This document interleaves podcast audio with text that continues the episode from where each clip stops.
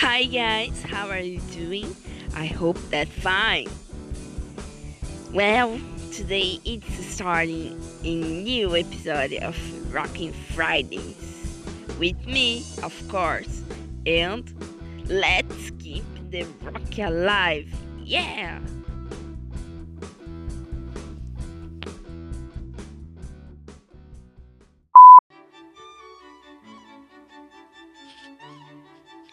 Well, guys, the episode of this week is fixing the mistake that happened in the episode of the last week about the day the Music died and about Ritchie Valens. So, in this episode, I will talk only about Ritchie Valens, fixing the mistake I did the last week.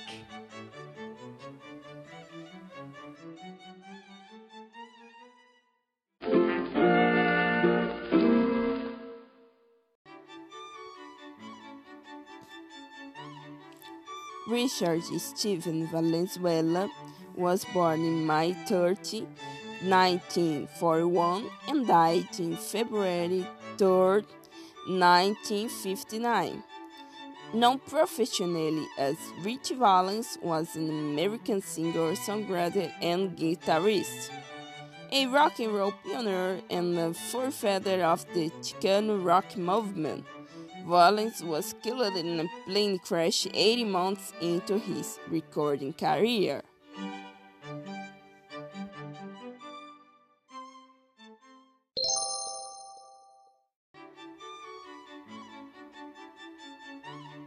Valens had several hits, most notable La Bamba, which he had adapted from a Mexican folk song. Valens transformed the song into one with a rocky rhythm beat, and it became a hit in 1958, making Valens a pioneer of the Spanish-speaking rock and roll movement. He also had an American number two hit with Donna. A self-taught musician, Valenzuela was an accomplished singer and guitarist.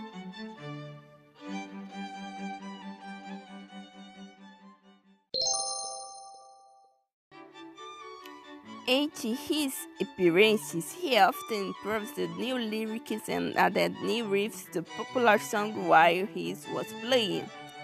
Bobby Keane, the owner and president of small record label Del-Fi Records in Hollywood, was given a tip in May 1958 by San Fernando high school student Doug Macchia about a young performer from Pacoima by the name of Richard Valenzuela.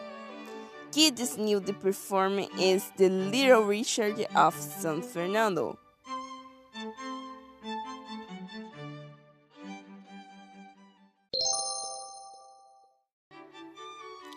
Swayed by the Little Richard comparison, Keane went to see Valenzuela play a Saturday morning matinee at the movie theater in San Fernando.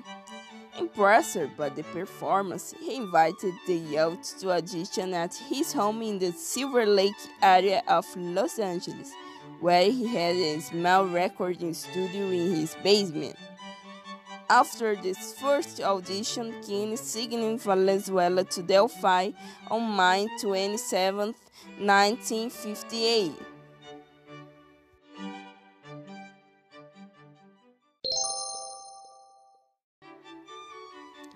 At this point, the musician took the name Ritchie because he said there were a bunch of Richards around at the time, and I wanted it to be different. Similarly, Keane recommended shortening his surnames to Valens, from Valenzuela to widen his appeal beyond any obvious ethnic group. Valens was ready to enter the studio with a full band backing him. The musicians included Renee Hall, Carol Kaye, and Earl Palmer. The first songs recorded at Gold Star Studios at a single studio session one afternoon in July 1958 Weary, Come On, Let's Go, an original credited to Valens Kuhn Keane's real name and framed a Leiber and Stoller turn.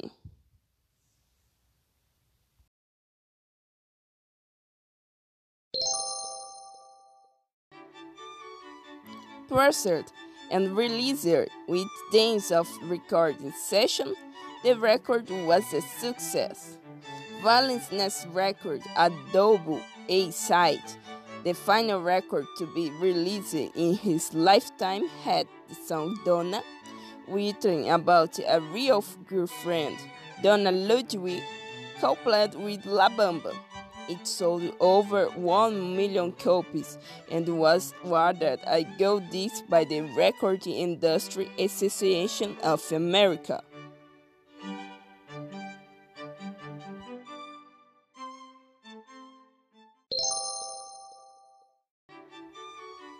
By the autumn of 1958, the demands of Valens' career forced him to drop out of high school. Keane booked appearances at venues across the United States and performances on television programs.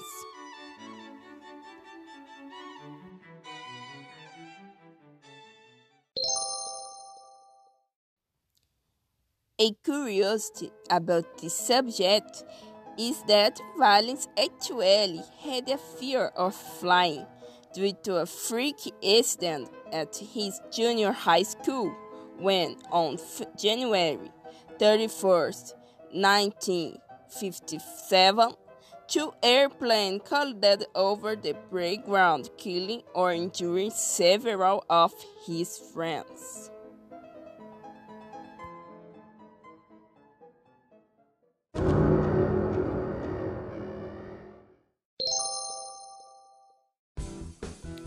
Well, guys, this is the episode of Rocking Fridays of this week, and I wait you back in the next week to one more episode. Let's keep in the rock alive always, yeah!